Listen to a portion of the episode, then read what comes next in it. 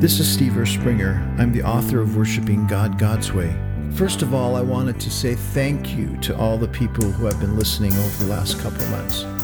We've gone through nearly every book of the Bible and we've looked at a lot of verses. We've talked about the words for worship and really tried to hear what Jesus was saying to the woman at the well. And on top of all that, it's challenging because we live in a society where people are saying worship is a lot of other things.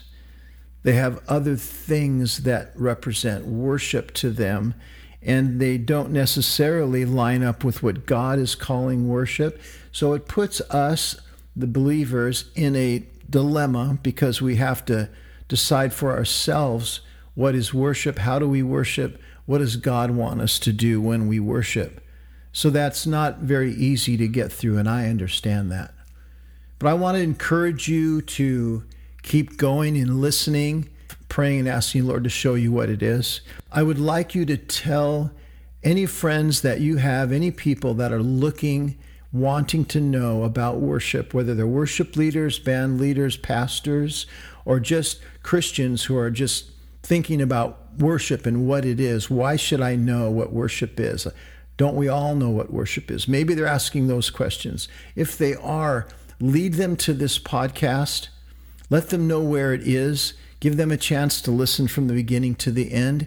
That will make a difference. I believe that they're going to be changed just like I was when I heard the words that Jesus was saying. When we hear those words and the Spirit of God quickens our heart towards worshiping, and when we choose to worship, we choose to bow ourselves on the ground.